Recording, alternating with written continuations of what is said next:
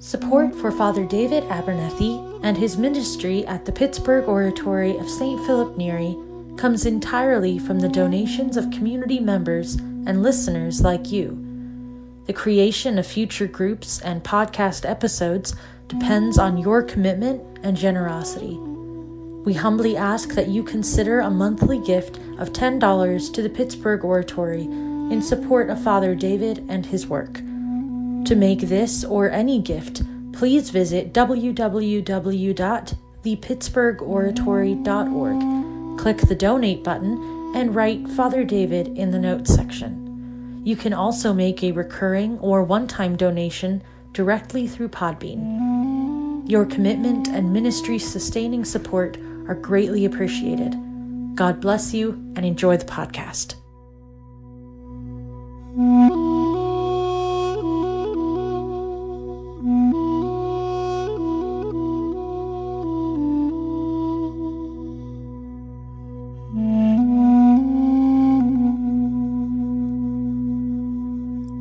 Our help is in the name of the Lord, who made heaven and earth. Okay, welcome to the Oratory Lecture Series. This is a once-a-month group here for the secular oratory, so all those adults who come here to the oratory, we try to offer a monthly lecture on theology, church history, scripture, liturgy, and spirituality.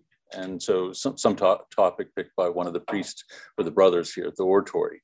And uh, I po- picked this evening a topic that seemed fitting for the, the holy season of, of Lent, uh, repentance. And uh, and it certainly fits in well with some of the other groups that I'm doing here at, at, on, at the oratory on Saint John Climacus and from the Evergatinos, which are uh, great spiritual writings from the early church. Uh, but there's one focus here uh, on repentance that I hope to communicate tonight. And if we get, if that sort of registers and uh, we can hold on to that here tonight, I'd be pleased with it. And uh, and so I'm going to jump right into the text. I typically will preface what I'm going to say, and then I find out that in my little introduction, I've said the same thing. So we're just going to jump into my little introduction. If you have the handout, uh, it's in the red print, italicized. And the title for the talk is Repentance, the Continual Effort of Life. Saint Isaac the Syrian once wrote that for the spiritual struggler in this world, there is no Sabbath. So this should uh, sound familiar for those who have come to the other groups, because we've talked about this a lot before. In other words, when it comes to spiritual warfare, the struggle with the passions and temptations, there is no time for rest. And so he's not denying the validity of the Sabbath rest, but he's saying when it comes to spiritual warfare and struggling with the evil one himself, or struggling with our own passions and temptations, that we have to be always vigilant. That there isn't a time where we take a, a kind of vacation from the, the spiritual life. And, and so we always have to be vigilant. Our vigilance as Christians, our watchfulness of heart must be constant. This includes repentance. We must constantly be in a state of turning toward God, calling out to him for his mercy and grace. One of the unfortunate things today is that we've lost sight of this view of repentance. In large part, it is seen as an episodic reality, turning to God after committing grave sin or certain periods of time, like Lent, so penitential seasons, Lent or Advent. These are good and important, of course, yet they do not speak of our desire and love for the heavenly bridegroom. An urgent longing, as well as a humble recognition of our sin, should create a constant movement of the heart, Ceaseless calling, ceaselessly calling out to God for his grace and mercy. This urgency also is rooted in the reality of our mortality and the brevity of our lives. Saint Nilus of Sinai writes, always remain in a state of repentance, the foundation of our salvation, for we know not the day or the hour at which the Lord will come. So as always, we see within the Desert Fathers and the early fathers of the church a deep rootedness within the sacred scripture. And some of these words mirror the words of Christ uh, within the Gospels. And we know that both Christ and John the Baptist, the first thing that they preached to the people was repent, for the kingdom of God was at hand. that there was to be a turning toward God and away from one's sin in order to receive what God was going to be bringing into the world and offering to the world in and through his son. And uh, but in the introduction, I wanted to draw attention in particular to, I think, what we see happen in the West, that repentance does seem to get tied to particular falls in the spiritual life, that we commit a sin perhaps and then go to confession or repent, go to receive the sacrament in order to receive the grace and the healing of it. Or as I mentioned in the introduction, we have certain periods that are dedicated to repentance where we uh, take upon ourselves certain disciplines of the spiritual life, fasting, almsgiving, uh, deeper prayer, uh, engaging in vigils, things such as that. And there's a subtle problem with this because it can reduce repentance to an episodic reality rather than seeing it as a constant part of our day-to-day life, something like our, our breathing. In fact, we are to be in this constant movement toward God. And so all of our, our spiritual activities, all of our prayer, all of our fasting, anything that we would do throughout the course of the day should be with this mindfulness of God and wanting to turn from the self, which can become focused internally and are on our own world, the satisfaction of our own desires and passions, rather than turning to God and seeking to do his will. And so we want to look at, at repentance then as a kind of dynamic reality rather than static reality and not tied to a specific event or fall or period of time, okay? So this is the basic thrust of it, and it's rooted, uh, as I said here, uh, also in this, this sense of our own mortality, that life in this world is very short. And so we don't put off turning to God uh, to another day, that we are to be mindful of the fact that we aren't gu- guaranteed another day. And so whenever we find ourselves struggling in the spiritual life, whenever we find a cooling of our desire for God, that in and through repentance, we are to seek to turn to him in that moment. We never want, as it were, to shelve the inspiration of the Spirit that is calling us back to God. We always want to respond immediately to that call from God, rather than thinking, well, tomorrow I'll do this, tomorrow I'll pray, or tomorrow I'll go to confession, or tomorrow I'll go to adoration. Uh, that it becomes very important in the spiritual life to respond to the, those promptings of the Holy Spirit, always calling us to greater holiness and intimacy with God. Okay, so that's a little introduction here, and I want to just jump in the text. So I will say that I did get this from an Eastern church. Uh, it's an anonymous writer, but it's from an Eastern church in Washington, D C. And uh, one of the reasons I, I picked it is because it does, as I said, met tie with some of the readings that we're doing in the other groups, but also because it has this particular thrust on repentance being a continual effort. Okay. So the text itself. And for those who are on Zoom and for here in the group, we'll do a paragraph or so as always, and then stop for comments or questions. Bishop Ignatius Brianchaninov left us the following precious instruction. In order to live spiritually and draw breath from grace, we must continually exhale, exhale, I'm sorry, we must continually exhale the ashes of sin. I thought this was one of the most beautiful uh, statements that I've heard on, on repentance itself. In order to live spiritually and draw breath from grace, we must continually exhale the ashes of sin. And the reason I like it is because it connects it to sort of this biological reality that, like breathing, we should be engaging in this process of repentance, that we receive the grace of God. It consumes, if you will, our sin, and we breathe out the ashes. Uh, and so it's a beautiful image, I think, and Uh, very much like the, what we want to foster in our day-to-day prayer life, that we move gradually from seeing prayers being done at various periods of our time, or where we compartmentalize it, uh, to seeing it as something like our own breathing. We really want to become prayer in, in the sense that we engage in it so deeply, so frequently, that we are always mindful of the God of God throughout the course of the day, whether we're engaged in conversations with each other or in a group like this or in our work. We want, we always want to have this movement taking place deep within the heart.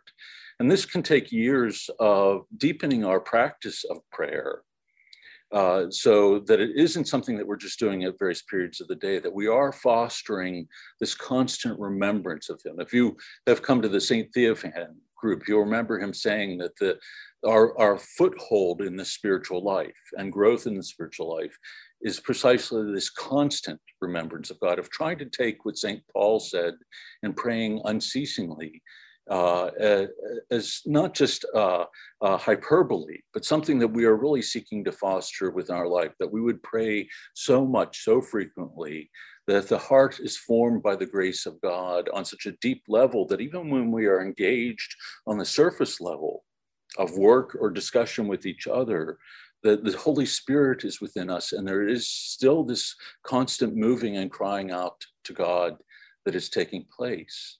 And so the fathers of the desert in particular they would use the, the short prayer, the Jesus Prayer, which we've often talked about here, Lord Jesus Christ, Son of God, have mercy on me, a sinner. And they would say it so frequently throughout the course of the day that they would say it as they're drifting off at night to sleep. And then the first thing in the morning, this would be the prayer that was on their lips.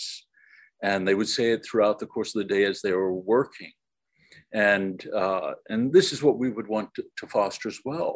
I think in the West in particular, we've gotten used to the idea of, you know, going to mass on Sundays, maybe dailies, and praying in the morning, maybe a little bit at night, but the idea of trying to maintain this constant intimacy with God. We are, often aren't taught that.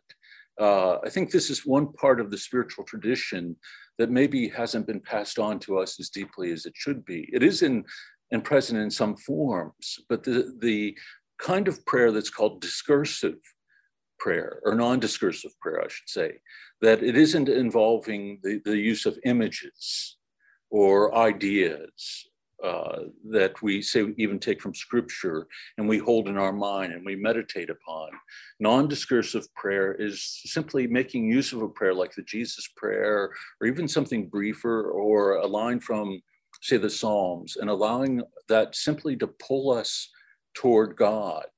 And the reason it becomes so powerful is that times that we have a difficult uh, time praying, that we might be sick, we might be in a, a period of great distress in our life, upheaval, and the, the Jesus Prayer, or this kind of non-discursive prayer, almost pulls us along and carries us to where we need to be, can carry us toward God.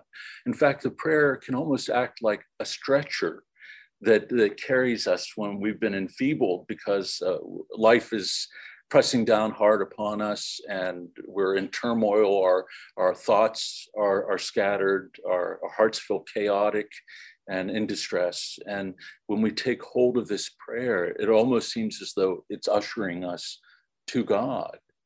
And at those moments, we know that sort of pulling our thoughts together in order to meditate upon something in particular, while that would be valuable at another time, would be very difficult in a moment of trial. And so our prayers become very short, sort of as Christ did in the Passion itself. We see, uh, especially when he's undergoing the crucifixion, he's, he's praying there from the Psalms, but the, the prayer comes out from a very deep place and in these very short, pray, uh, very short phrases as he's calling out to the Father. And uh, the Desert Fathers in particular certainly uh, saw this in Christ himself, but also in certain images in the, the scriptures, the blind beggar on the side of the road, Jesus, Son of David, have pity on me. And if you remember, he keeps crying this out over and over again uh, until Jesus himself stops the crowd and tells him to come, come to him. And so the Desert Fathers sort of pick up on this, and they realize that it is this ceaseless but kind of insistent crying out to God that brings us to him very quickly, okay? But it's a beautiful image. And if there's one, I think, maybe to, to memorize, I think uh, Bishop or Saint Ignatius's phrase here is, would be a beautiful one. We sin almost constantly, if not in our deeds, then in our thoughts and feelings. Therefore, it is essential to continually cleanse our souls. In the language of asceticism, teaching, which is teaching on religious struggle or the exercise of our faith, it is known as internal activity or attentiveness. To continually repent is to pay unceasing attention to one's spiritual life, to assess and to remove from it all that is questionable and foolish. Saint Theophan the Recluse teaches us that one should do battle with sin at the moment it is born, that is, when it is only in one's thoughts. So here's, I think, what was being put before us that might be different in terms of our understanding of repentance, but also of the spiritual battle itself, that they, the, the fathers saw that the spiritual battle for us is primarily psychological, and typically it will begin in the thoughts. And so when we find a thought coming into mind that might be contrary to the will of God, or that might stir up a passion, or might lead us to have a negative thought towards another, that the place to begin the spiritual battle is right in that moment when we see the thought emerge in our minds. Uh, where a passion is often stirred up, say like the passion of anger, is when we will linger with a thought like that. We will have a negative thought towards an individual, something like they did to us or said to us. We'll ruminate on it throughout the course of the day, have imaginary conversations about what we will say to them in return. And gradually, uh, this then can become something that makes the passion of anger grow and become more and more heated with us until the point that it takes over our minds and our hearts. And so what Theophan and the other fathers are saying is that when we see that first thought emerge within it, within us, we want to act at that moment, take that thought captive and bring it before Christ, or use the short prayer to set it aside. And tying this back to repentance, we begin to see then why this is so important, that repentance shouldn't be uh, simply when we've fallen into sin. Repentance is this kind of turning back toward God. So even when our thoughts pull us away from him and pull us towards the things of this world, or in some way distract us from God, repentance is really this turning, which means to turn away from, to turn back, is this movement of the mind and the heart back toward God. And so in the spiritual tradition, you see this sense of repentance, that it is this constant movement. And it's tied in deeply to the rest of their spiritual uh, teachings and the rest of the spiritual tradition, that all of our ascetical practices, that, for example, that we embrace during Lent, is meant to help foster this kind of unceasing repentance within the mind and the heart. Okay. This is true, uh, bat I'm sorry, this is true battle, the invisible warfare, as it is called by the struggler Nicodemus of the Holy Mountain. This spiritual battle requires ability, God's assistance, and constant prayer. As the Holy Fathers of the Church write, it is pointless to weep over the sins of the past if we do not struggle with them in the present. Continual repentance or attentiveness is that poverty of spirit of which Christ speaks in the first beatitude in his Sermon on the Mount. The call to such repentance is found throughout the Word of God and in the text of worship. So again, we, we see how closely the, the fathers are tied uh, to the scriptures here, that uh, the first beatitude, in fact, blessed are the, the poor and spirit, that this uh, acknowledgement of the poverty of our sin, or our vulnerability to our, our sin, or the fact that uh, our, our memory and imagination is often filled with things that will pull us away from God, necessitates this constant movement towards him. But also, as we hear, uh, uh, three things he lays out: ability, God's assistance, constant prayer. So we're constantly praying to God We are relying upon God's grace, but also we develop an ability, uh, an aptitude for the spiritual life. And the, that comes through the practice of various ascetical uh, practices uh, that we embrace in, say, throughout the course of Lent, but we would continue on beyond Lent. So it really takes years to develop this facility in the spiritual life. In the practice of fasting, one doesn't become a great faster in the course of forty days. The forty days of Lent might reawaken within us the importance of controlling our bodily appetite for food. But it would be foolhardy for a person to say, I'm going to fast on bread and water for forty days. All they're going to do is make themselves sick or irritable uh, or incapacitate themselves in one form or another in, in terms of their ability to work. So Lent is really a period where a person would begin to t- develop this ability. And the same thing with prayer, that Lent is, again, a kind of springboard for us to revitalize and renew our, our longing for God and desire for him. And so we might commit ourselves in Lent to pray more frequently with the idea that after Lent, we are not going to stop that discipline and go back to what we did before, but that we're going to continue doing it in order that we might develop, as this reflection is putting before us, this continual repentance. And so this is why he says, you know, if we do not struggle, he says, if we weep over the sins of the past, it is pointless to do this if we do not struggle with them in the present. So if we're not, you know, what good does it do us if we repent over the things that we've done in the past and mourn over those, if we, our response isn't then to develop that ability, if we do not become strugglers in the spiritual life, if we do not become ascetics. And so if we really develop a hatred for our sin, and if there is really a sorrow for our sin, then part of our response is not only going to be to seek God's forgiveness and the grace of the sacrament, but to take hold of that grace as it's given to us then, and to engage in the spiritual battle, to engage in asceticism. So we're going to do everything then as we come out of the confessional to take hold of the grace so that we don't fall back into the, the sin again. And often I, I think we we have this feeling that sin has such a grip on us that, you know, that there's not much hope for us, that I've become so deeply immersed in a particular sin, or it's become so habitual that even though I'm going to confession, there's really no hope, that I'm probably going to fall back into the same thing over and over again.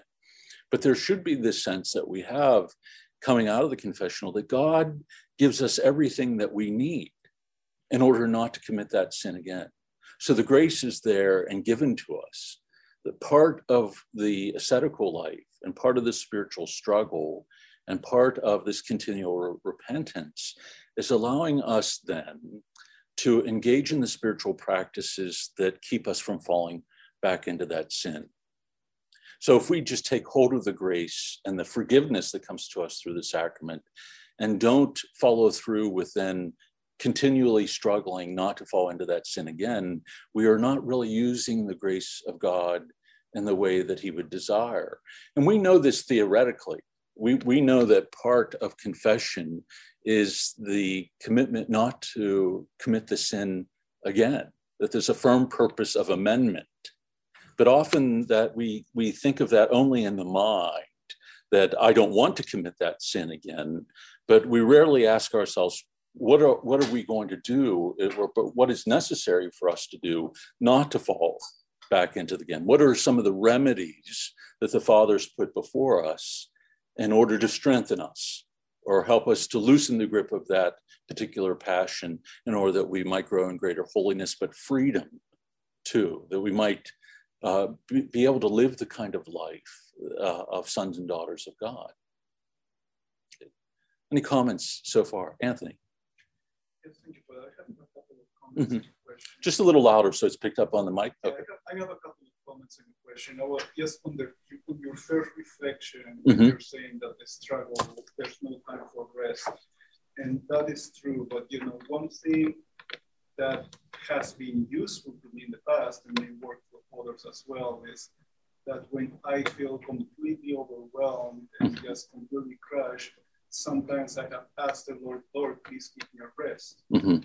And somehow miraculously, whatever situation I'm in, it mm-hmm. will resolve itself, at least for the moment. Right. And God does gives us a, give us a rest when He asks. Right. So that's, yeah, that, that's a good point. I mean, I, when Isaac the Syrian said this, I, I think he realized that what you're saying, that in the spiritual life, there is a need to relax and rest in God. And even in terms of our spiritual discipline, Saint Bruno, the founder of the Carthusians, describes that in terms of that you can't keep the bow constantly taut, or you ruin the bow. You have to relax it from, from time to time. And so the same is true for us. If we're constantly driving ourselves and not allowing ourselves to rest in God, then we can fatigue ourselves and uh, eventually become more vulnerable. I think the idea behind all of this, though, is that we have to be constantly vigilant in the sense that we aren't allowing ourselves to entertain sin, or, as it were, again, taking a vacation from God or from prayer. We certainly need our rest, and there are certain, certain times where we even need to relax our fasting so that we don't weaken the body too much.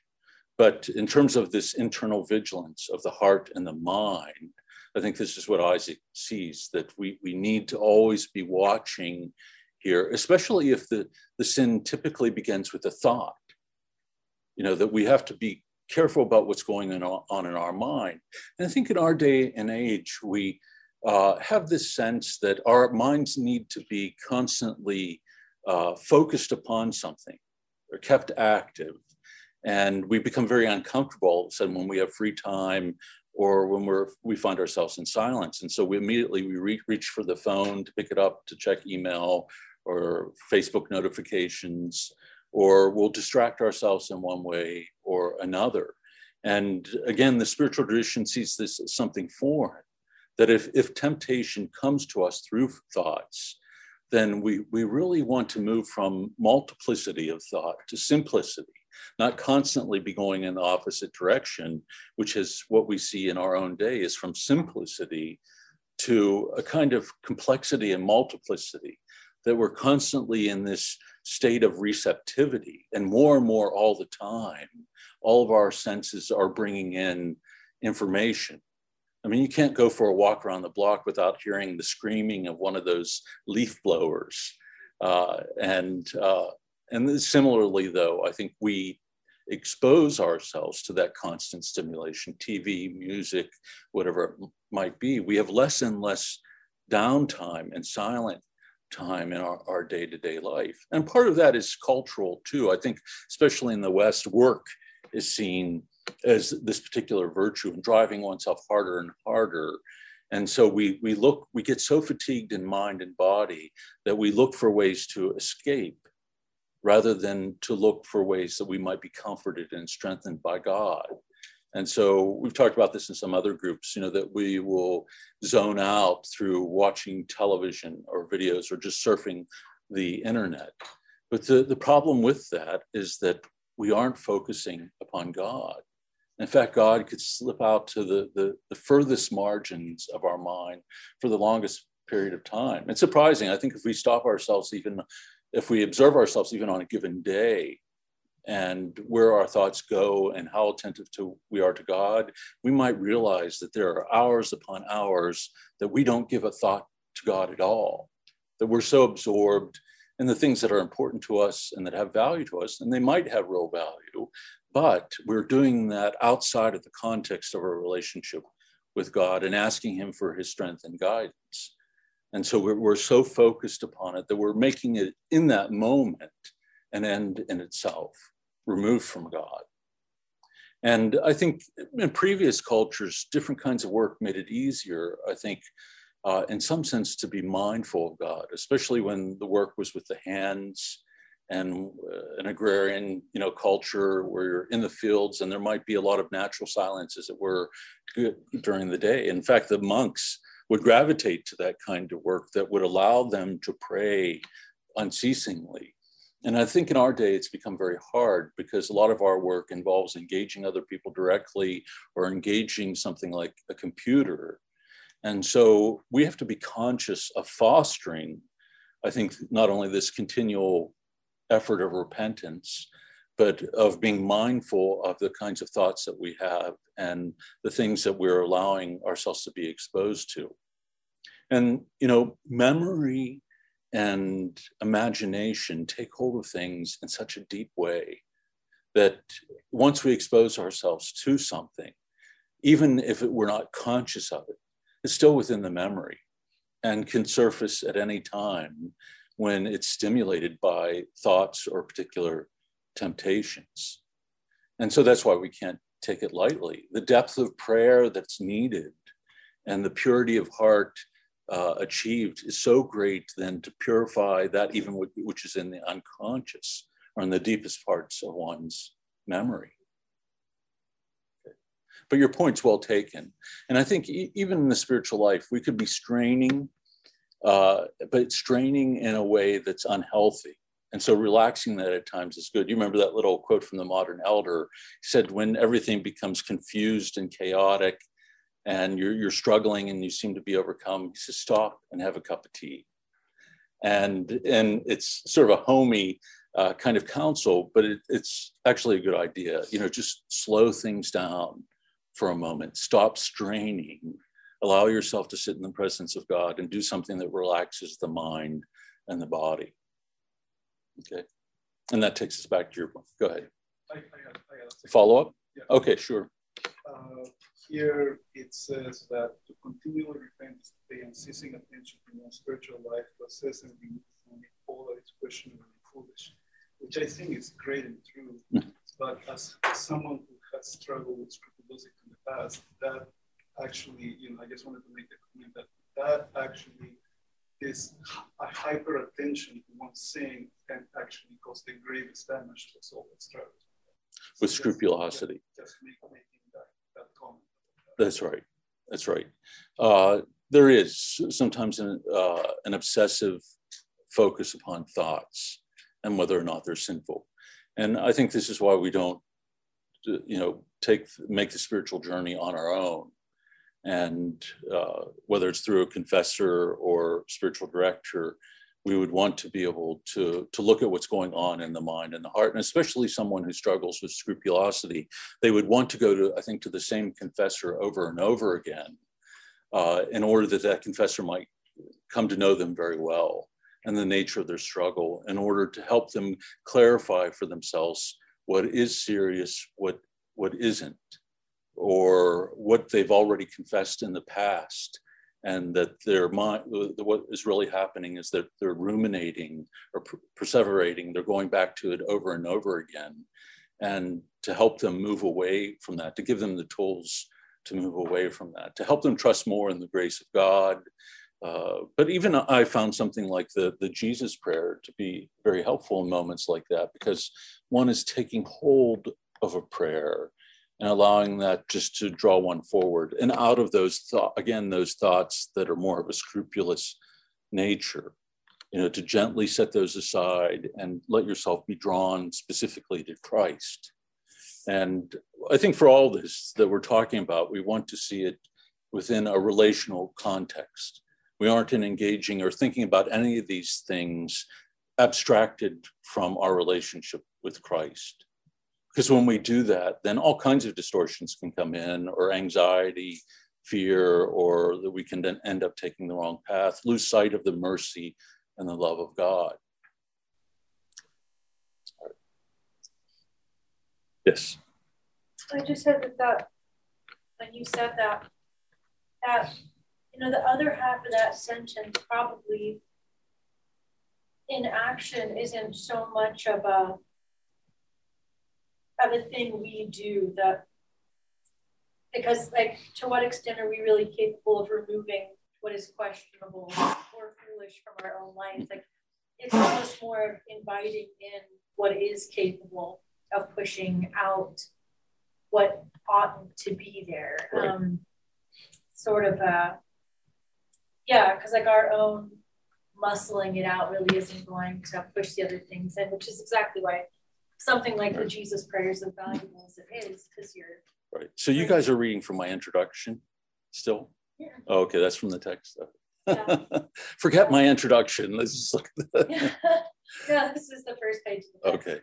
Um, but yeah, it's probably like that part isn't so much our own effort. Yeah, that's right. And I think that's why he moves very quickly to emphasize not only our, our ability and our unceasing prayer, but uh, how's he put it here? God's assistance. So the relying upon God's grace, that this this would be the main thing that takes place, especially even in, in the terms of movement of repentance, that the, what allows us to make that initial movement toward God is grace.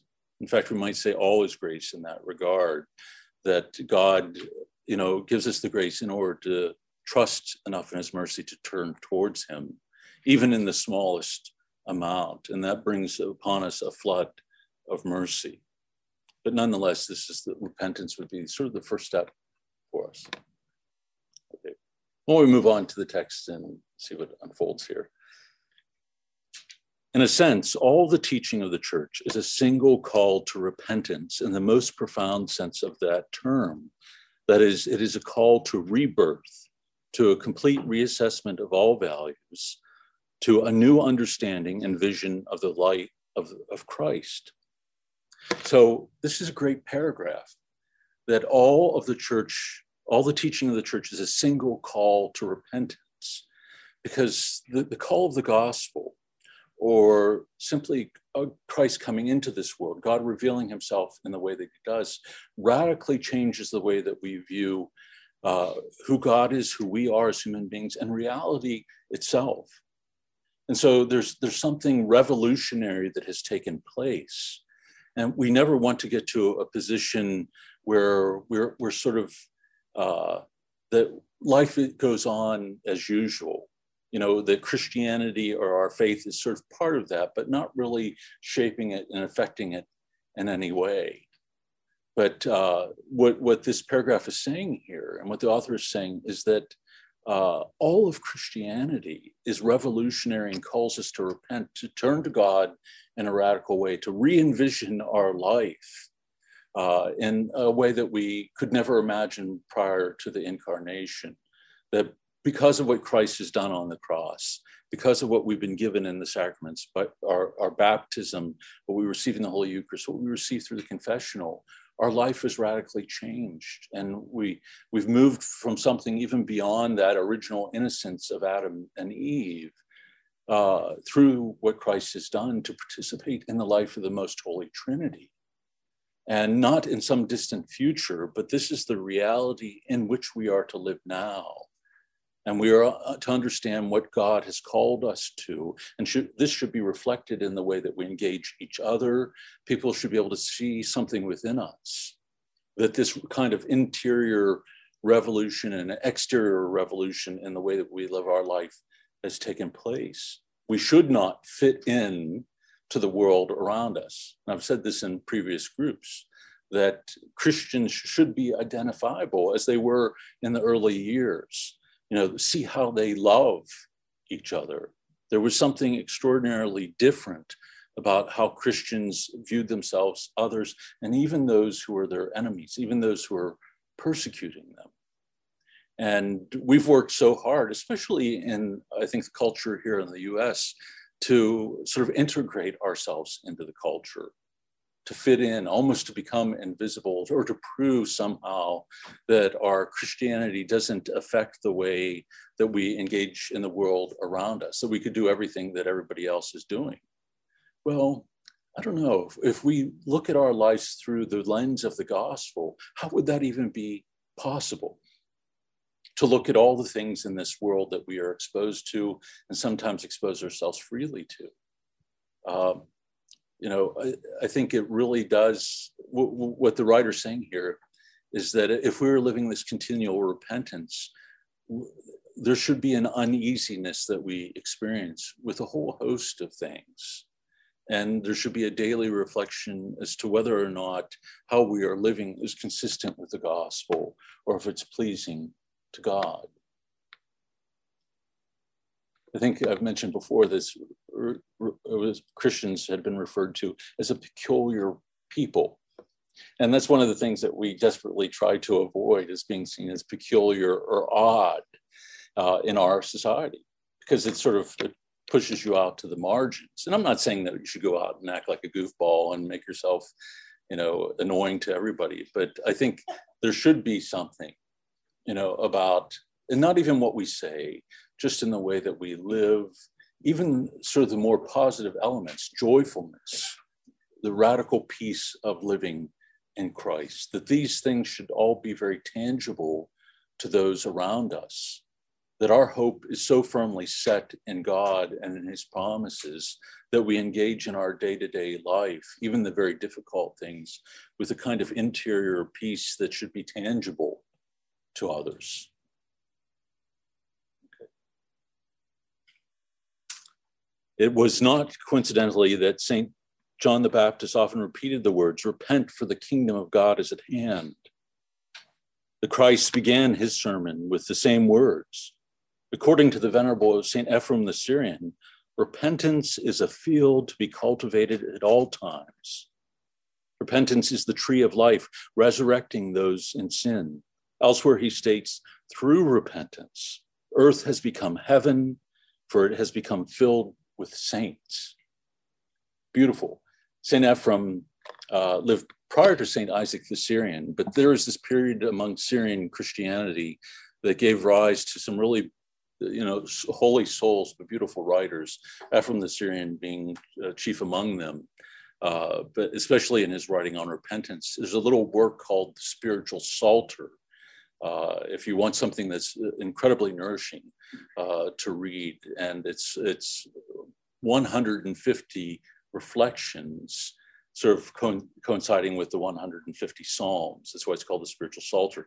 But often they have this theme of repentance, of turning toward God. And so he, uh, Ephraim would really be the one who articulates this most beautifully and most fully. And to say it as he did, did here in the last line, earth becomes heaven, for it becomes filled with saints, that in our turning to God, then this heavenly reality, the, the divine life comes into this world, that the world becomes, is embodied now with, with saints, saintly figures. And so it's, we can't be pushing, again, our own conversion or life in Christ off to some distant future, but see that we, we are called to live this godly life, this divine life now, and that it's made possible for us in and through the gift of the Spirit and in and through the sacramental life. But it's, it's not automatic. And it's not something that just spontaneously comes into being, that there is a struggle, there is a human element, there's a kind of synergy that takes place here. God gives us his grace, and yet the, the human element is our willingness to take that up and embrace it as fully as we can. In the past, we've talked about living from Eucharist to Eucharist, that we enter into this radical intimacy with God, this communion with the heavenly bridegroom. We receive the grace, the life that it gives us, and we embrace it as fully as we can in order to be conformed to Christ, that we put on his mind and we engage the reality in our life as Christ, you know, filled with his love, but also guided by his own Spirit. And then we receive the strength of that Eucharist again as we, uh, as we re receive Holy Communion once more. And I don't think we're often Uh, formed in this way uh, too often in the West. You know, how many of us are educated and told your, your life exists between Eucharist to Eucharist? It is formed and shaped by this reality, most of all. This should be the lens, again, through which you are, are viewing your day-to-day life. And if you aren't, then this kind of repentance is needed. So it's repentance that really sharpens our vision of, about our identity as sons and daughters of God and how we're to be living our life. In his book, A Priest's Observations, uh, sometimes it's, the title of it is uh, The Journal of a, of a Russian Priest, uh, Father Alexander Alkaninov, an experienced spiritual director, writes, "Without our constant control over the Spirit, confession, which takes place occasionally, is not successful.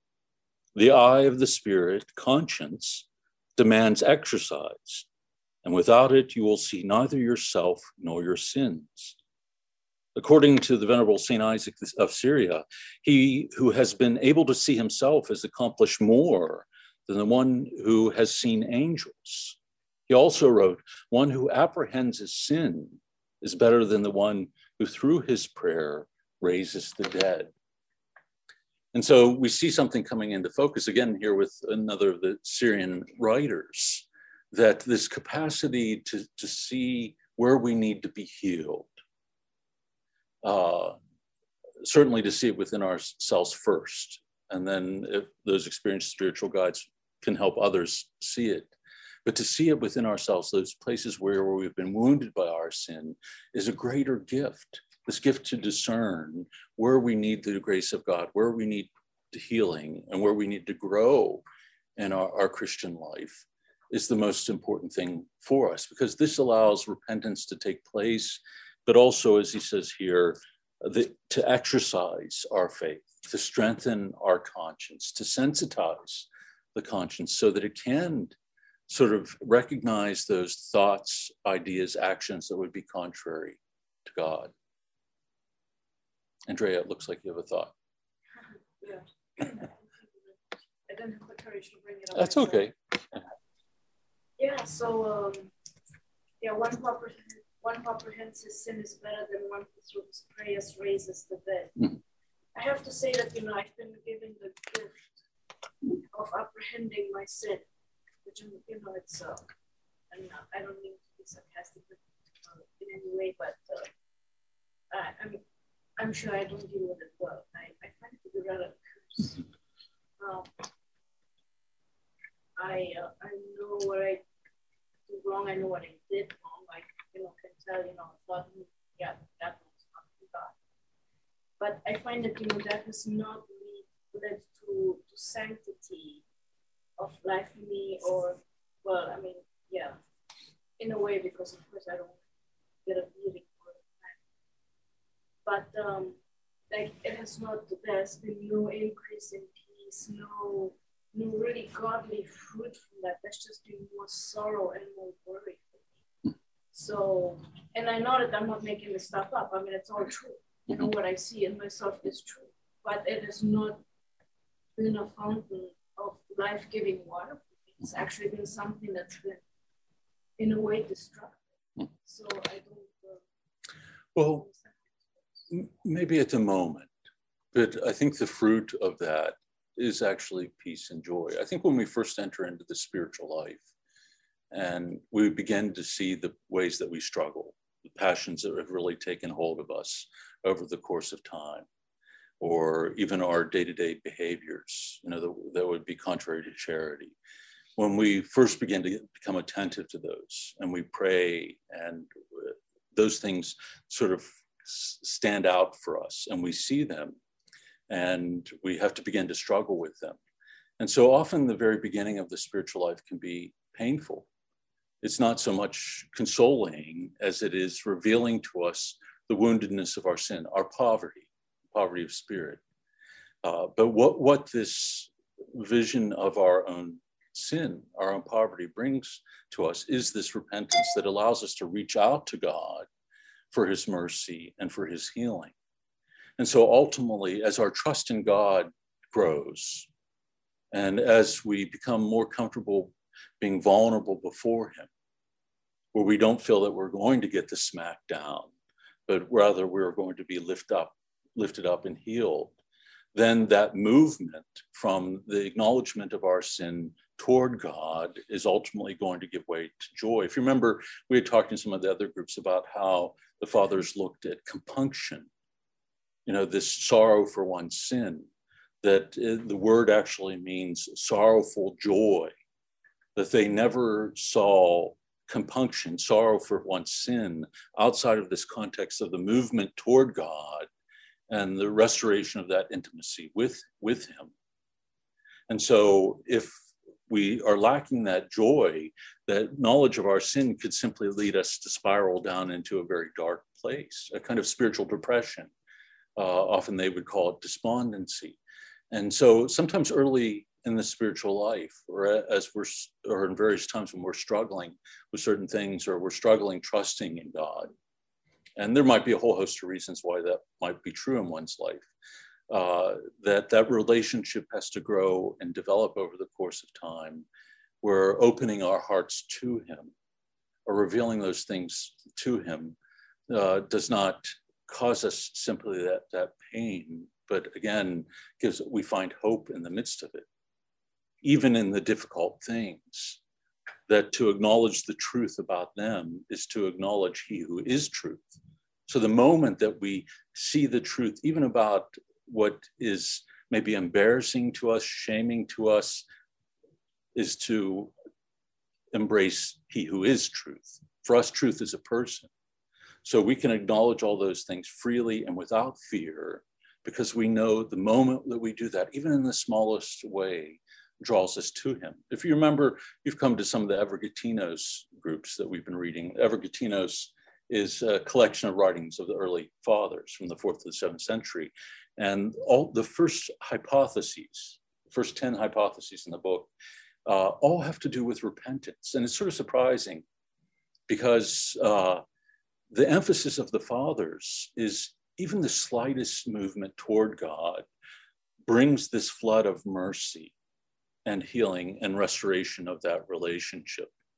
And so say if a person left the monastery and they, uh, sort of like the story in the, the gospel this weekend, the prodigal son, you know, who leaves home. So if a person leaves the monastery, embraces a dissolute lifestyle, turns away from God in a radical way, uh, but yet at a later time comes to their senses or sees the, the poverty of that and turns toward God, the moment that there is even that slightest turn, or even if the motive for it isn't perfect or impure, we know this in the story of the prodigal son, that he begins to recite that little story that he's going to tell his father. Oh, Father, I've sinned against you and God, you know, take me back as one of your servants, so that he could eat.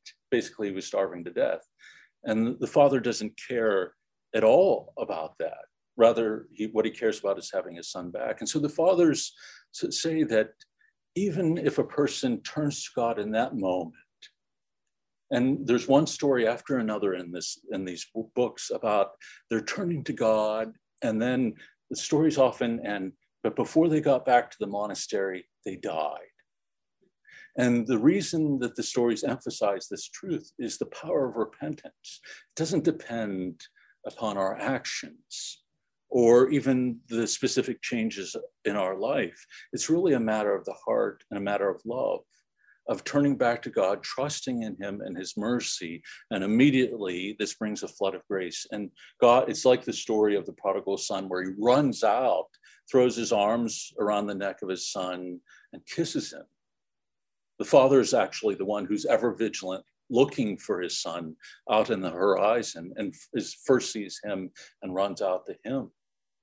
And so often I think in the spiritual life, it can be very hard for us to see God in that way. When we sin, I think we, sometimes we, we are deflated in terms of self-esteem, or we feel inter- terrible guilt or shame about it.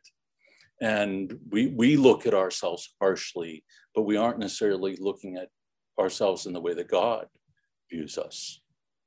That Jesus himself says in the gospel, when one sinner repents, all of heaven rejoices. In fact, at one point he says, all the angels of heaven rejoice over one sinner who repents. And this is an extraordinary thing to say. You know, this simple turning of a person back to God brings God this intense joy. We're reading Saint John Climacus, who was also one of the great early writers in the church. And he said, if we sin every single day, and yet we repent and turn back to God, our guardian angel looks upon us with joy, because we're doing the one thing that the demons can't do, which is to turn away from that sin in humility and turn back to God. And so John says, if, if pride can make demons out of angels, then humility can make angels out of demons. So if we have humility, it raises us up out of that state of demons who are acting in a way contrary to God, to elevate us to becoming angel-like. So it's humility and repentance that's tied to us that is the foundation and the great hope of the spiritual life. But sometimes we'll, even in our own minds, twist repentance to turn it into something very difficult, that God is up there waiting, you know, to give us a good cuffing, you know, to smack us across the ears, you know, for having sinned, rather than looking upon us with a pity born of love and the desire to receive us back. And I think that's why many people will come to confession with kind of fear and trembling. Uh, not so much because of the sense of their own sin, but really more out of this sense of, you know, the, the anger of God, rather than that being a moment of intimacy with God. Yes. I don't know if you probably know Father Michael Ruffalo of the Shrine of the Faith. Uh, I've, I'm familiar with the name, but I don't know the person. He specifically addressed this topic mm-hmm. in such a wonderful way that so resonated with me. And a friend of mine today happened to bring bring it up, mm-hmm. um, the teaching of Father Rippinger, who was an yes. ex- mm-hmm. well, I don't I've know heard of him. Mm-hmm. She mentioned him. Mm-hmm. And she actually reiterated what Father Ruffalo mm-hmm. has said through him. And it's about the fact that each and every one of us have one particular, one major sin, one major weakness with which we struggle, every single one of us. And that we must, it's very powerful and necessary to identify that. And that our Mother of Sorrows is the one who helps us do that. She really does. And that once we identify that, what that is in our lives for each one of us, and it's different for each one of us, we do everything we possibly can within our power, within our lives to uproot it. But the truth of the matter is, we don't have the power. Only God has the power to do that. Mm-hmm. And that's the poverty of spirit that you right. mentioned. Mm-hmm. And it's just so beautiful to turn to Our Lady and have her reveal that to mm-hmm. us. And then for God to give us the grace to desire to remove it. Right. Yeah, actually that comes up in the text here in another couple oh, really? paragraphs. I didn't read it. Yeah, that this was sort of a constant teaching of the fathers, that we would seek to identify the, the passion or the sin that afflicts us the most, and that this is what we would seek the healing for. All right. So let's move on a little bit here. Saints Ephraim and Isaac, the other spiritual struggles after piety, all, all, all recommend that in doing battle with sin, it is best to begin with, with the sin which is most which, which most grievously attacks us. This is what we were just talking about. Uh, this is why we should just read through the text. I just, I always feel like I do this, like I go into this long explanation, and the next sentence we, we discuss it. To the extent that we are rid of it, our conscience will see all the more. Moreover, it always behooves Christians to do battle against those sins which directly oppose love. The Holy Fathers of the Church teach that the hatred, enmity, and condemnation utterly seal, shut the gates of king, the kingdom of God, the kingdom of love. Thus, the first condition of true repentance is reconciliation with everyone. That is why in the Lord's Prayer, the Christ included the words, forgive us our debts as we forgive our debtors.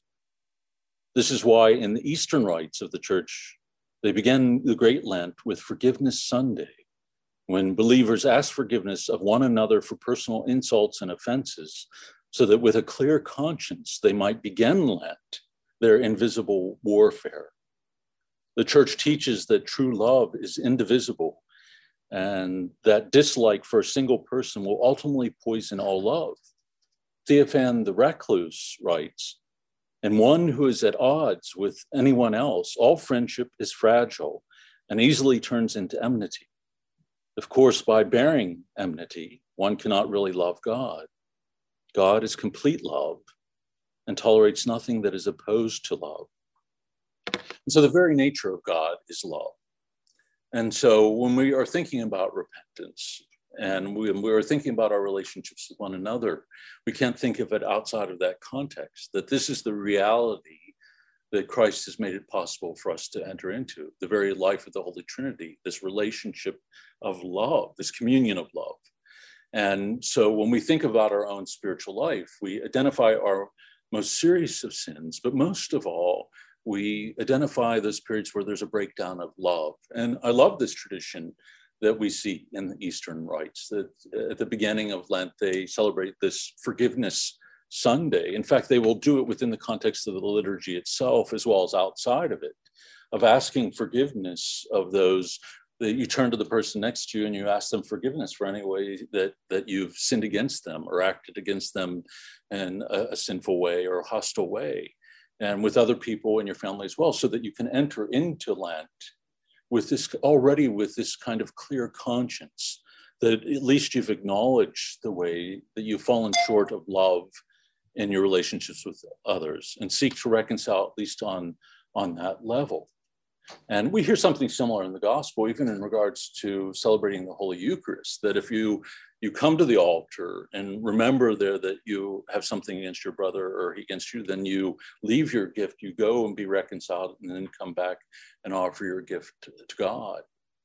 And so in a very concrete way, the Eastern rites uh, incorporate this into their experience of Lent. We do it uh, as a part of our liturgy with the penitential rite too, but sometimes familiarity uh, with something makes it lose its impact for us, that we do it over and over again as part of our, our mass. We, you know, we will say the Confiteor, or we'll sing the Kyrie, but sometimes at that point, we aren't reflecting very deeply about the, the concrete realities behind that, uh, that go beyond simply our own personal sins or struggle with our own personal passions to the ways that relationships have broken down.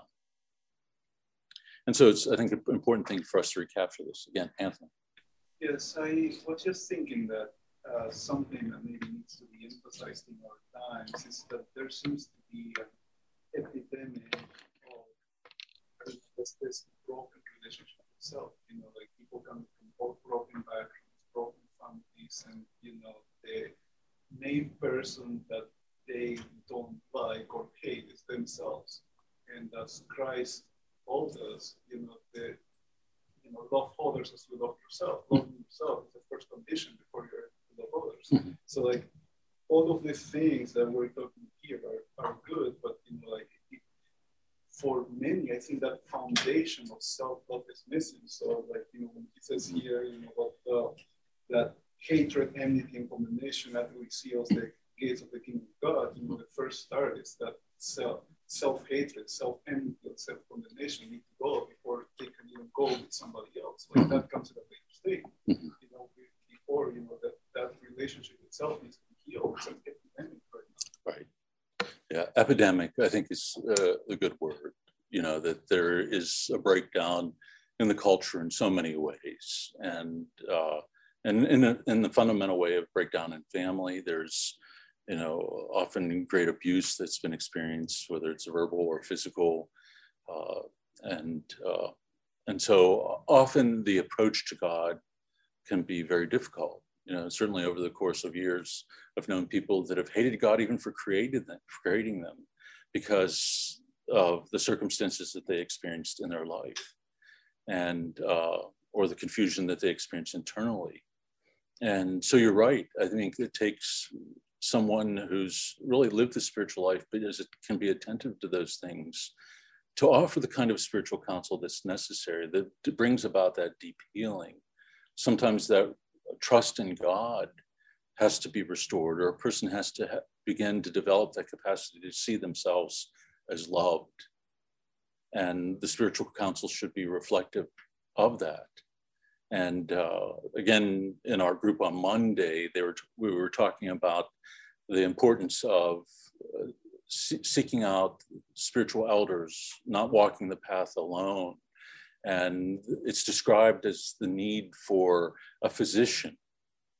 And even in our discussion of that, and in the discussion of the text, we see that sometimes you need your P C P, who can sort of, you know, deal with the general things that we struggle with on a day-to-day basis, but other times you need a surgeon, you know, one who could go, who can see things with a, a great clarity and to be able to do the deeper work that helps to remove the thing that's causing the greater pain.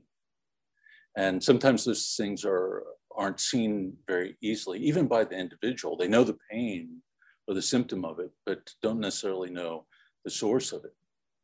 And so as, as a priest, you know, I've, what is it now, twenty-eight, twenty-eight years. And uh, it's hard to believe. I feel like an old man every time I, I say it, but uh, I've seen over the course of those twenty-eight years, uh, sh- that shift that you're talking about, that it has become sort of epidemic, that uh, what people struggle with, even coming for spiritual direction, Uh, is often very difficult and painful. That makes it hard to believe in a loving God. And certainly I think when we look around our world and even in our own day, the, the depth of the violence man's and humanity to man, the things that we are capable of doing as human beings, agitates people on to the very depths. You know, what is life in this world about? How can all this evil be present? Where's God? You know, is a common question. I think we would have to be pr- pretty spiritually stunted not to be asking that question, not to be agitated by it. But you're right. I mean, I think, uh, you know, in one of the these writings on in our Monday group said that oftentimes a, someone who does not have this ability to see those things can do more harm spiritually to another than good. And so the ability not only to see the sin or where there needs to be healing there, but also where there are wounds on multiple levels of what it is to be a human being, that a person has to be attuned to that and be able to address it or help the person find a means of addressing it. So it's a good question, because I think as priests, there's nothing that, when I look back at seminary, there's nothing, you know, that prepares you for what you experience within the world. Two weeks in the confessional changes your perspective on things pretty quickly, you know, in terms of the reality of people's experience, both in terms of people's sanctity, the depth of, of the holiness, their, their love for God, but also I think the, the deep woundedness that people often experience as well. And so if your seminary training was all up here and very little here, you're going to be ill prepared. So that's why, you know, there's always that temptation to turn, you know, to alcohol or other distractions, because it can be anxiety producing for the priest. You have to be deeply immersed in everything that is being said here. The f- priest, most of all, you know, he can't be calling others to this constant repentance unless he's living in it in a complete way. You know, we aren't meant to be managers, administrators, you know, fundraisers. You know, I think the responsibility of ordination is to be to offer care of souls, primarily through the, the, the sacraments, but to, you know, through this immersion in the spiritual life, where, you know, that can be done in a positive and positive way. So revamp the whole seminary training. We need to go back to simply living with holy people. I think that's where you learn the most. Yes. Uh, I was just thinking, perhaps from my personal experience, how much of repentance do we need the help of the Lord? One, to identify sins. So many times we found out nowadays doing things just because everyone else is doing it, not thinking if they are right or wrong. Mm-hmm. So, and the second thing is actually how much when we repent, we should be also thinking yeah, that God loves us. Everyone knows, and someone tells me, God, God loves you exactly as you are. Right. But I think in that there is missing something. God There's something God enormous God missing. God, right. And the only way is to repent. Right. But how much do we have to really believe that? That's right. Well, we have to believe it with all of our heart. And and and yet, you know, it's interesting. Tomorrow is the fourth Sunday of Lent.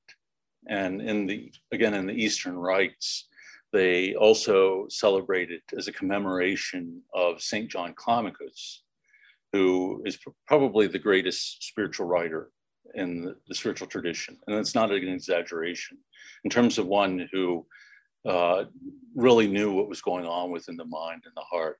You know, he, you know, entered into this personal training, was in the desert for forty years, and then eventually was made abbot of the monastery at the foot of Mount Sinai. And so he's seen as another Moses, in fact, because he writes this book called The Ladder of Divine Ascent that has been the staple of spiritual direction and spiritual healing since the six hundreds, five hundreds.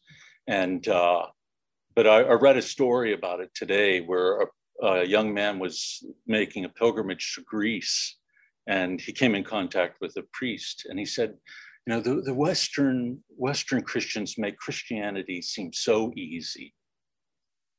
And he says, it's because they've never heard of Saint John. And so the person sort of plays along, knowing that there are a lot of saints named John, and says to him, well, who, who do you mean? You mean Saint John the Baptist or Saint John Chrysostom? Christos, and he said, no, that, that's Saint John of the, of the Ladder. That, uh, you know, here we have someone who is this doctor of souls, who's completely unknown by Christians. There was an anthropologist who did a study in Romania of Romanian households that were households of faith. They had ninety-five percent of them had two books in the home, the Bible and the Ladder of Divine Ascent by Saint John Climacus. It was one of the first books published here in the New World, that it was the first spiritual book that came over on one of the boats, translated in, into Spanish because of its, its great value. And yet nobody in the West knows about them. You know, I've gone to monasteries to talk about them, and nobody knows about John Climacus, or has not, or they've heard of him but haven't read him. And yet here he is, sort of like uh, a Moses who, you know, Moses brings down the law to guide the people. Saint John Climacus gives us this spiritual work that is really the, the fruit of this long labor, and he's completely ignored. So a huge part of this for us uh, is uh, resting in the grace of God, a restoring of our relationship with him, and making Christ not just an abstract notion in people's mind, but a real person, and leading people to this encounter with him. The best thing that we could do, to be honest with you, is to bring a person to Mass or bring them to adoration. They might not know what the heck is going on, but the reality of it is that Christ is present in this extraordinary way. And at adoration, I've, we've had tons of people who come in who aren't Catholic at all, and they walk into that chapel when we have the Eucharist exposed, and they know that there's a powerful presence there, and they experience it. And so, you know, we would do well first to bring people to this encounter with Christ, to bring them to see Christ. Remember when the Greeks come and they ask, which of the apostles was it? Philip. They ask him, we, it's right at the, the time of Christ's passion, right before his passion. They, they come and they, they've heard of him, and they say, we want to, to see Jesus. And they come to Philip because Philip is a Greek name. And they think, well, we'll probably get a, a helping hand from this guy. And they ask, you know, can you take us to see Jesus? And that's what he, what he does. He takes them to see Jesus. So this is what we need to do initially, I think, for people. But I think part of the renewal of our faith and the renewal of the faith within the church is our immersion in the ascetical life. In some of the groups, I've said this repeatedly, that there's a saint that says that any renewal in the church in times of great upheaval always begins with the Desert Fathers, because in reality, they are like icons of, living icons of the gospel. They were so immersed, their spiritual reading was the gospel. They were so immersed in their relationship with Christ, so given over to him, so fully given over to him, that they embodied this reality in a very powerful way. And this is what we need in our own generation. We need not brilliant individuals so much, although certainly powerful intellect can be a gift from God and be helpful, but what we need in our day are saints. We need those who embody Christ in this very powerful way. in whom the Spirit of Christ is, is really active. And so they have an encounter with Christ in and through the individual, like individuals like Mother Teresa. You know, when they came, when people came into contact with her, it was like they were coming into contact with Christ. There was a, the joyfulness of the kingdom there. Even though she was struggling internally with great darkness in her spiritual life, she still embodied the joy of the kingdom in this very powerful way. And so it's not going to be through having another program, a lecture, a group, that a transformation takes place in the church. It's going to take place through personal conversion, repentance, a turning towards Christ, and allowing that transformation to take place. There's no easy way to that, and an easy way to do it. And that's why that, that old monk said, Christians in the East make Christianity look easy. And that, that's part of our, our problem, because it becomes unattractive at that point. If there's nothing there that challenges the human heart, speaks to the human heart on a very deep level, who's going to be attracted to it? You know, most people, if they come to church, most young people th- think it's boring. But do you think it's because of the quality of the liturgy or the preaching? No, it's because they're seeing nothing there that speaks to the mind and the heart. Nothing that is as powerful as all the stuff in the culture that is constantly coming at them. We should have an absolute confidence in the power of God's grace to speak to the human heart, that it is more powerful than anything else, but we never place our trust in that. We're always trying to find ways to entertain, to engage, to advertise. You know, if we just have this great flyer, we'll draw all these people to a group, and it doesn't, doesn't happen. Or if we use the latest technology, you know, that somehow we'll be able to speak to the people of our generation. We would be better off going extremely low tech, but becoming, you know, focused on becoming saints of God, of living the gospel. See a hand doing this. Do you have a question? Uh, actually, a, a comment uh, mm. regarding the technology, the media. Mm. And that may just be because, you know, I'm very... Uh, I'm a very visual person. Mm-hmm. Actually, in the past, I didn't want to watch any, before my uh, conversion and even I didn't want to watch any programs on the spiritual life because they just looked so horrible. And um, now that, you know, they have uh, they have improved them, they actually, you know, visually on par with uh, uh, other things that we, that uh, we see in the mainstream media. Um, now this... Uh, I couldn't with mainstream media in the meantime, but when I was in the in-between stage, mm. that actually helped me to take the Christian and Catholic programs seriously. So I do actually find it, you know, visual beauty. And actually, you know, I was reminded today that you know, God is beauty, and that's one of the ways that He draws us, draws us in. So I did want to make the comment that, you know, uh, the beauty and advancement of uh, Catholic media, for example, is very important, right? Yeah, I use it all the time. You know, I do all these groups on Zoom, you know, and it's great. You know, the the last, uh, was it the Climacus group? We, we had somebody from Japan participating. And who would have ever thought that would be possible? You know, and uh, so it's an extraordinary thing and great things can be done with it. But, and I'll say that, and it's a strong but, that it's nothing in comparison to a gentle and tender touch of someone who's in deep pain and who's isolated. And where someone steps out of themselves and engages that person with tenderness and love and seeks to find out what's going on in their life and or supports them in times of struggle and, uh, you know, seeks to lift them up. And so as much as we make of all these things and what we can do through them now, I agree with you that they're, we don't need to demonize them. They can be a great help to us, but they, they still are nothing in comparison to the reality of Christ's love acting in and through one person, engaging another. I mean, again, when we go back to somebody closer to our own time, Mother Teresa, again, you know, think of it, all these people who are lying in the gutter dying, and she's taking them in And, you know, there was, they did a documentary on her. I think it was back in the seventies. I don't know if we can even, if you have access to it, can get access to it anymore.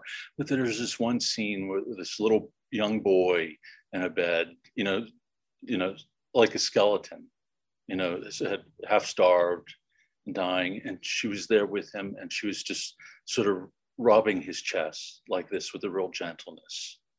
And just seeing it would make you weep, because of the, of the depth of the love there, you know, that what she saw in that child and what she was doing for that child is something far more than we could ever do in teaching the faith, you know, through whatever technology that we might have, you know. And I think this is what we, we need to, to realize, because we're, we're relying on those things more and more, and seeing them as essential. And if we're lacking them, that somehow it's preventing us from spreading the gospel.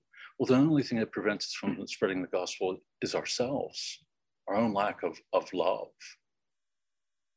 And if we engage one person, you know, it can have this enormous effect that we might never see, but in terms of the fruit that that bears in their life and in the life of others that they touch, it's the most powerful thing in the world. Think about how Christianity itself began, this small little band of nobodies, and, and yet how quickly it spread.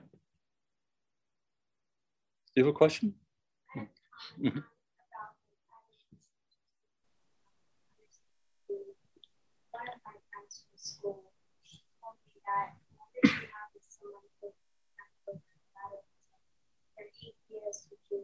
She'll always take them through hell and salvation, and afterwards she says always like they're always like they always are a lot more calm and something that changed. And I like really agree with that, because like during my hour I just like feel so, like, so much peace in like, what Jesus is doing there. Like, God became like so small, which was so powerful.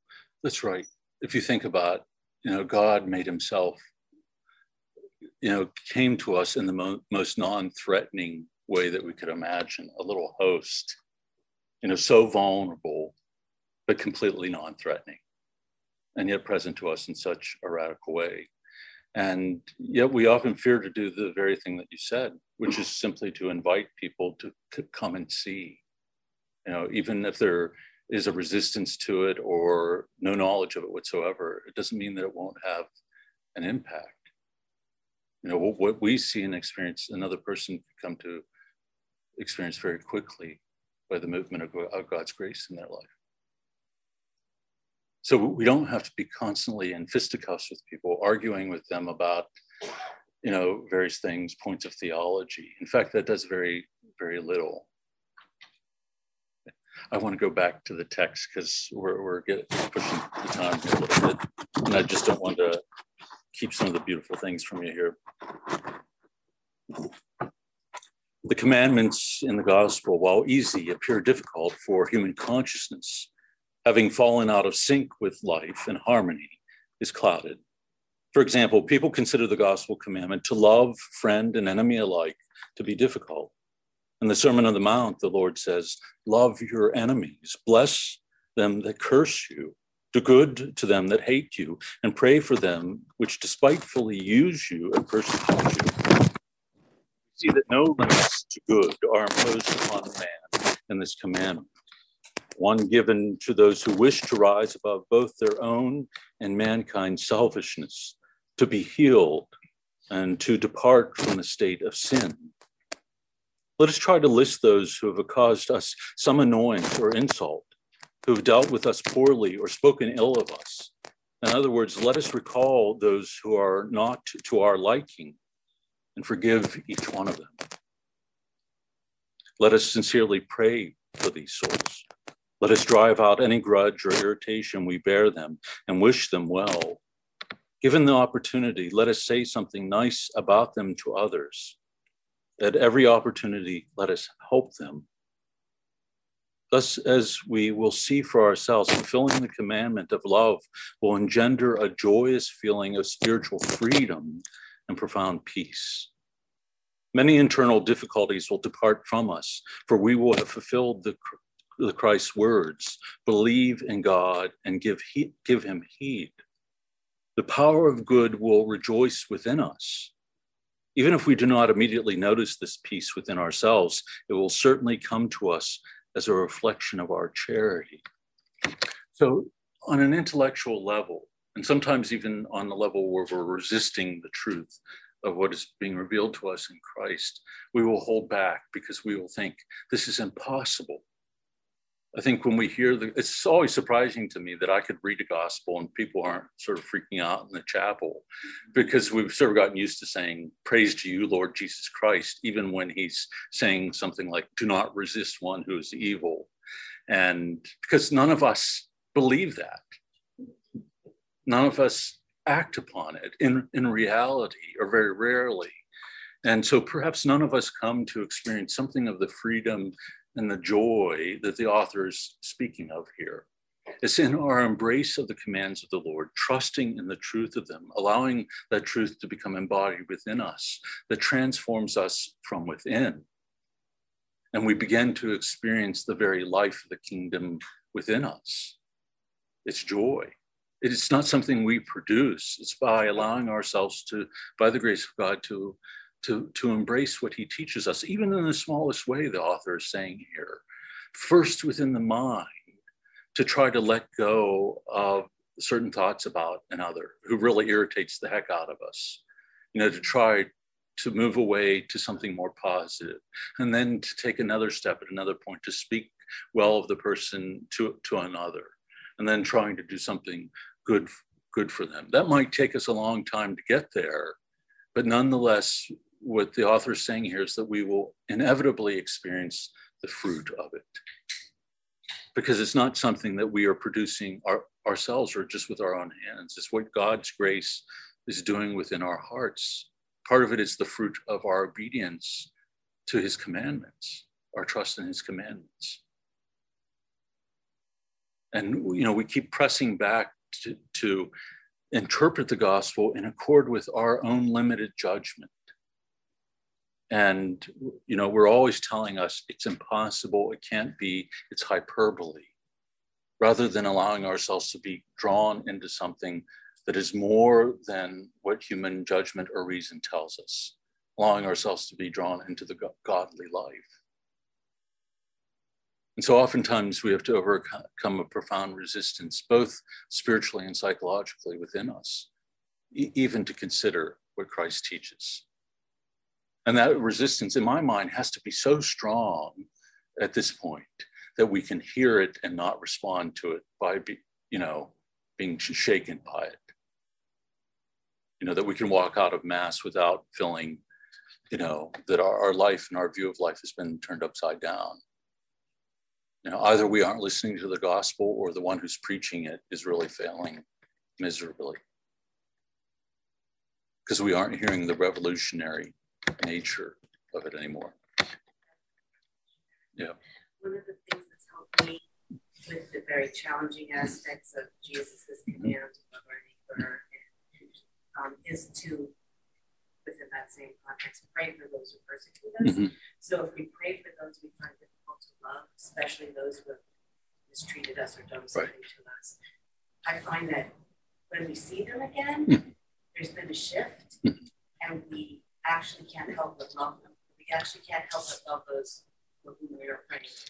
Even if we don't necessarily agree with things they do or right. not like them, mm. we can't help but love them. Right. To pray, to pray for another is a profound act of love and of faith.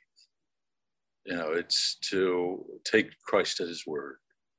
And so to, to pray for them is asking God to bless them. And so if we can do that in, in many ways, it's an extraordinary thing. It's already an extraordinary step. Well, I, I don't think we have necessarily the power to forgive within ourselves, but if we have the willingness, God does the rest. Yeah. You know what I mean? He'll provide the grace. I think there is a human element there. Just willing, yeah. maybe. Yeah.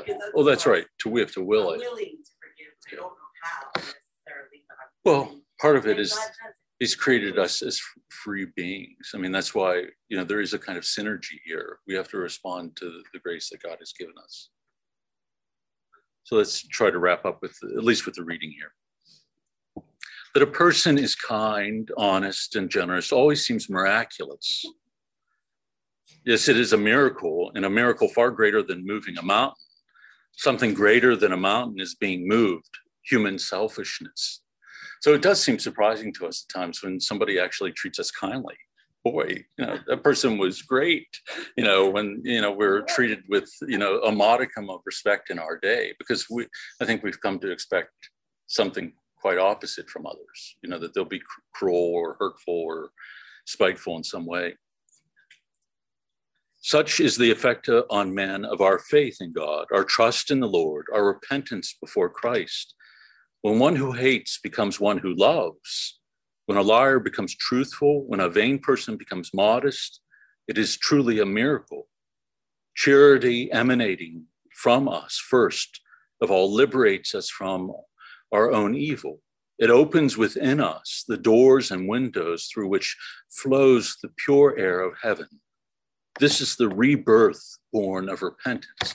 This is important because, you know, we're not just talking about natural virtues here or natural qualities that we, we have as human beings, that somehow, you know, being a good person is what is being talked about in the gospel.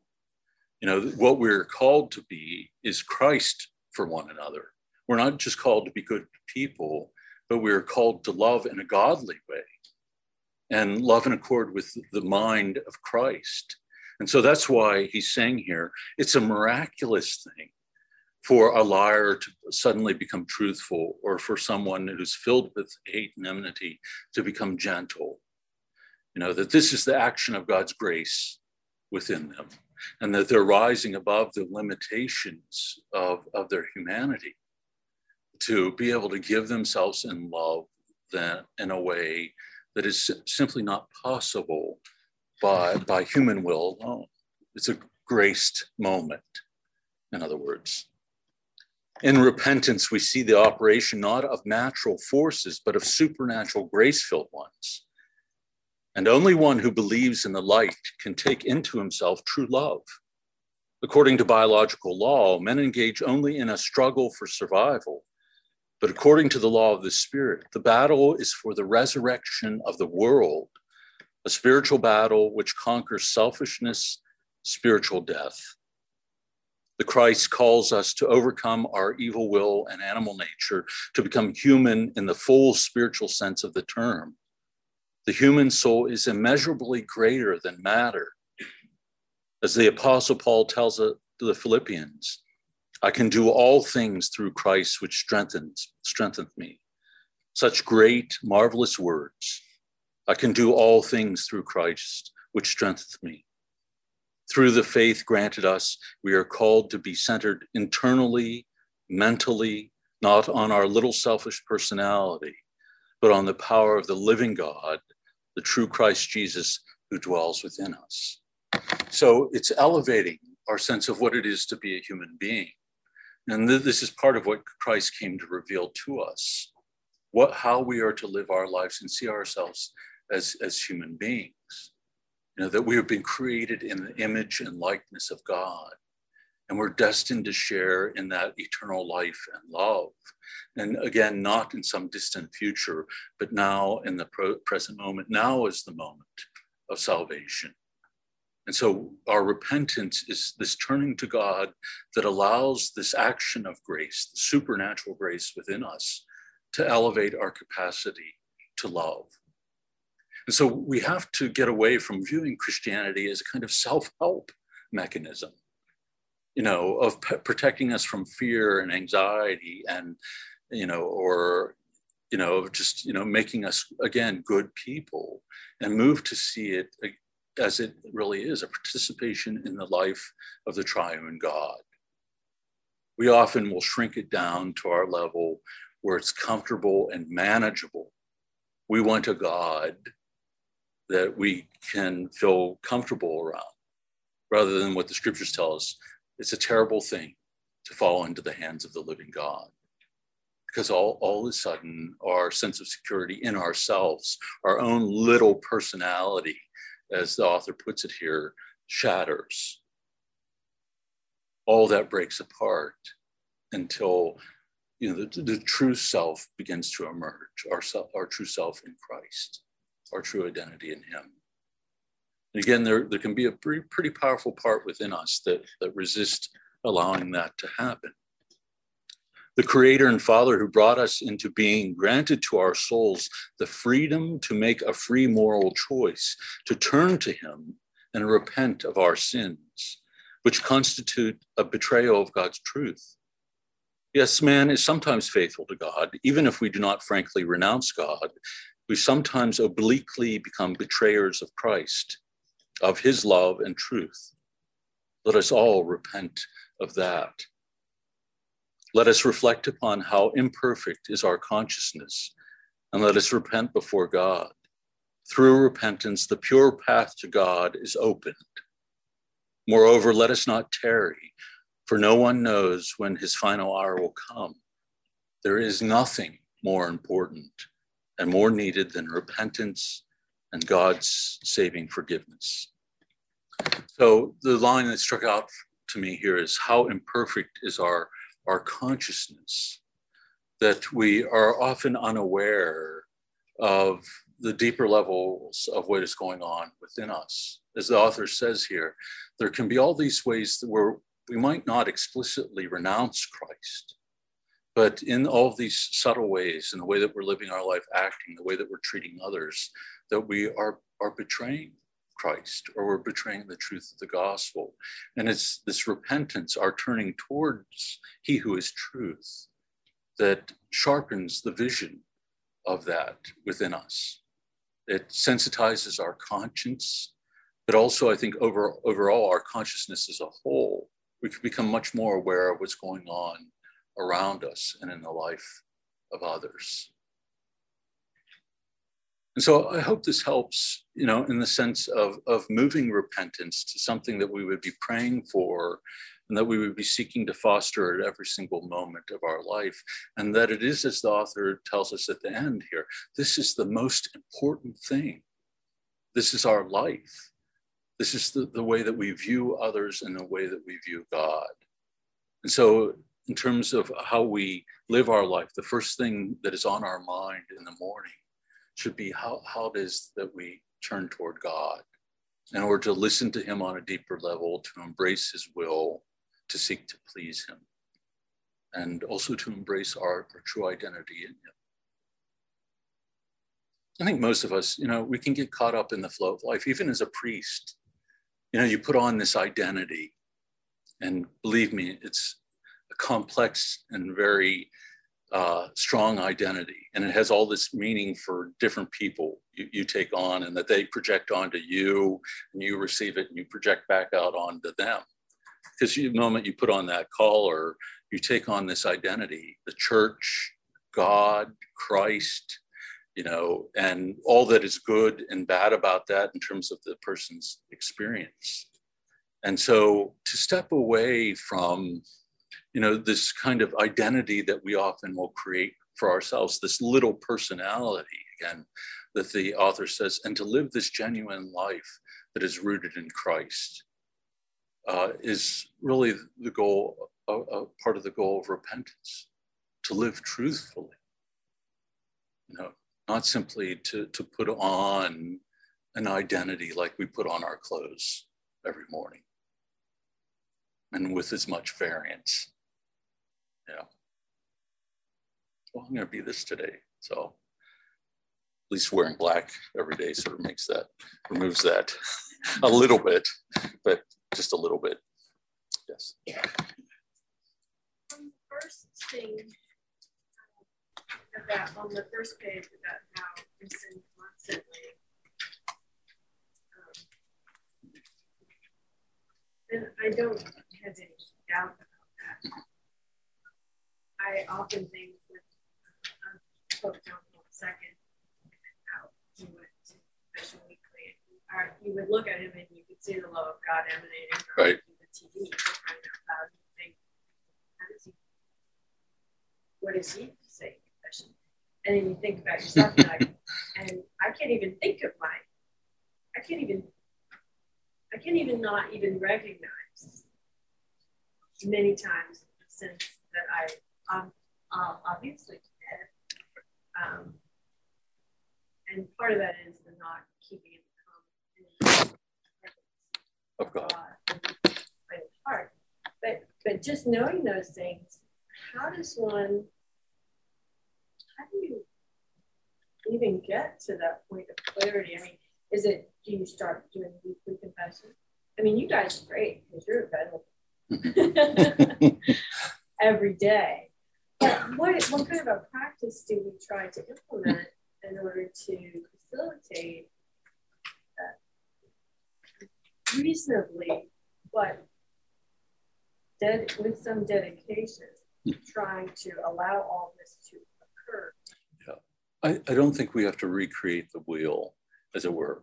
I think we look to the spiritual tradition and what the church herself teaches us. And even the example that you brought up of Pope John Paul, Saint John Paul the Second, I think it was actually daily at times that he went to confession. And part of that was, you know, I think his sense of the role that he played within the church, and, you know, that there needed to be this kind of radical sensitivity that he had to what was going on within his own heart, as well as to receive the grace of the sacrament, the healing that he would need in order to fulfill what God had called him to.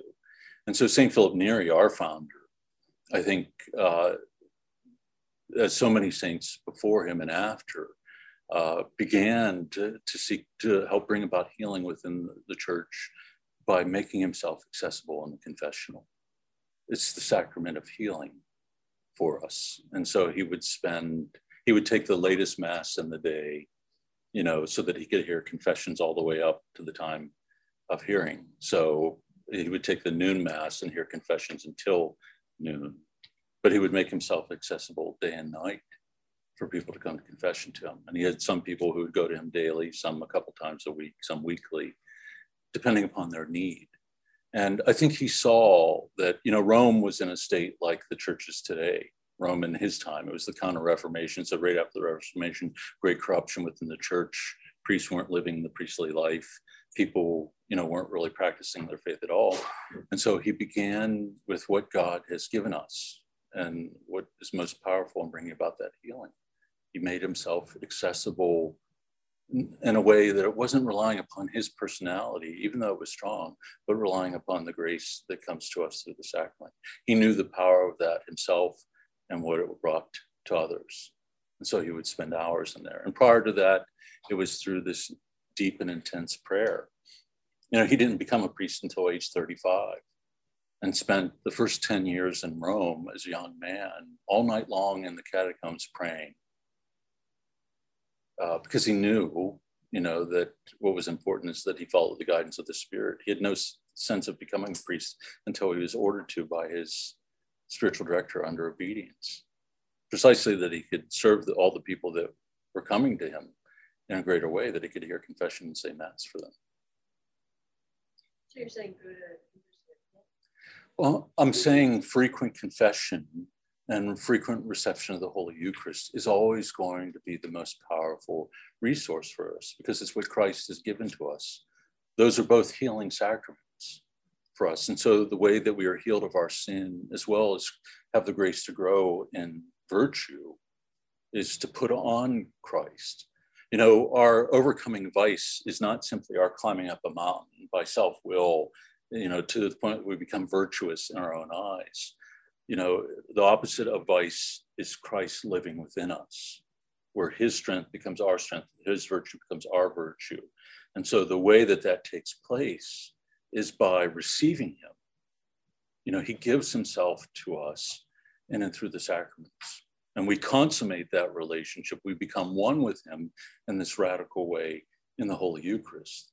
The heavenly bridegroom gives himself to his bride, the church, body, blood, soul, and divinity. It's an act of consummation.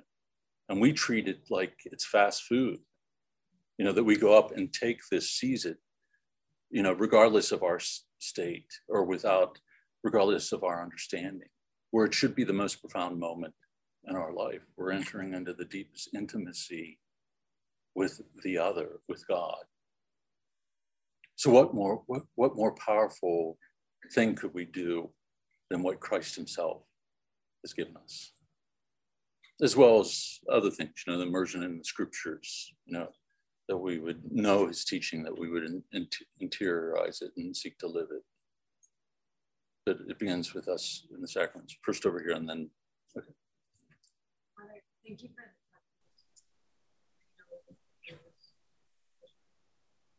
I'm glad. Thank you. Um, going off of the question, do you think that um, um, a more frequent uh, examination of conscience, like that I have learned a little bit of disorders, mm-hmm. like, some techniques to be like aware, or feel like how this is to be aware, understand? Mm-hmm. um, right. To, to get to this point of attention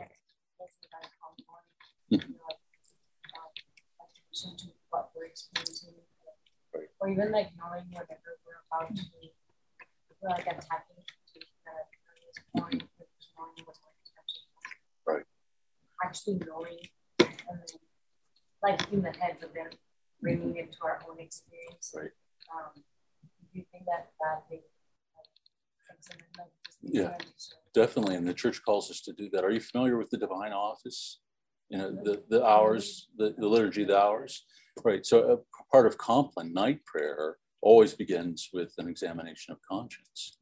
And so part of the mind of the church is that we would be doing this on a regular basis, whether it's using something like the, the, the, the examine through Ignatius, or there's uh, sometimes people do it with the Ten Commandments, or we could do it with the Beatitudes. In the way of uh, way of the Pilgrim, there's one of the most beautiful examinations of conscience that exists there too. So to foster that on a daily basis, absolutely. And uh, I think part of it begins to manifest itself clearly simply through the depth of prayer, you know, and in the silence of prayer, save him sitting before the Blessed Sacrament. Often what is revealed to us, you know, is certainly the love and the mercy of God, but also the places that we need to be healed. So, you know, Cardinal Seurat wrote that book, The Power of Silence. And I've mentioned before that I think that book was prophetic, you know, in a, a day and age when there is so much noise within the world, what we need to be doing is not adding to the noise, but stepping back into the silence and listening to God. First of all, as he speaks within our own heart and what he's telling us, where we need to be healed, where we need to be living the gospel more fully. So yes, great question. You know, and there are many different ways I think that we could do that and, and foster it. And frequent confession is one of them too. I think the more we go to confession, the better we, we become at it. There, there, the, our participation in it can grow, the depth of our reflection, and our ability to see the more subtle things going on within our heart begins to grow too, partly because of the grace that we receive through the sacrament. But I think this familiar, this frequency of examining our heart as we prepare for the sacrament itself. That was actually my question. Okay. Your yeah. Examinations that are just consciousness forms. Yeah. Yes, yes. That's right. And I think a lot of people use the Ten Commandments, but find there too that it doesn't speak to them in the personal way. And I think that's the reason I recommend that one from the Way of the Pilgrim, because it is as if Christ is speaking to the soul. And you can find many different things like this. Uh, there's a great, uh, these, these writers, uh, there's a book called Divine Intimacy. Are people familiar with that? And part of those writings are put in colloquy form, where Christ is speaking directly to the soul. It's sort of like this dialogue back and forth. And it was a kind of spiritual practice in writing where, that was very deep, personal, and intimate. And there are some writers that are, were great at it. And Divine Intimacy is very, very Carmelite in its spirituality, but it's a beautiful work. There's a, a priest who wrote it early in the early twentieth century named Father Gaston Courtois. And he writes in this same format too. This is just exquisite and uh, perfect for something like adoration, where it's, it draws us in to listen and engage Christ in a very deep way. There's a newer book out called Insignu Jesu that you've probably seen at the front desk, a priest journal at prayer. And it's the same thing. It's this kind of internal dialogue with Christ. And I think as we engage in that, we, you know, become much more aware of how we are, how we are entering into that relationship and how well we are doing it or not. One you have in the public kids prayer book you got over there is really, yeah, it's a really good one. It's, it's more fleshed out. It's not like, here are ten ways to like sin against this one commandment. It's like much more, um, you know, from the heart, much more that approach of like healing. And, um, yeah.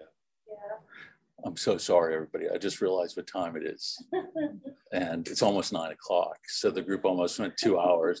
Uh, So I apologize about that. I, I usually try to keep things on time, but it never seems to work out that way. But uh, I'm, this is a beautiful reading. And so I'd encourage you to just go back over it again. It's, in fact, it's probably one of the most beautiful things I read on repentance, just because of the clarity of it. So this would be a real keeper, you know, to put it away in a file for yourself and to go back to it. Okay. So when we close with a prayer, in the name of the Father, the Son, and the Holy Spirit, amen. Our Father, who art in heaven, hallowed be thy name. Thy kingdom come, thy will be done, on earth as it is in heaven. Give us this day our daily bread, and forgive us our trespasses, as we forgive those who trespass against us. And lead us not into temptation, but deliver us from evil. Amen. The Lord be with you. May Almighty God bless you, the Father, the Son, the Holy Spirit. Amen. Amen. Go in peace. Thanks be to God.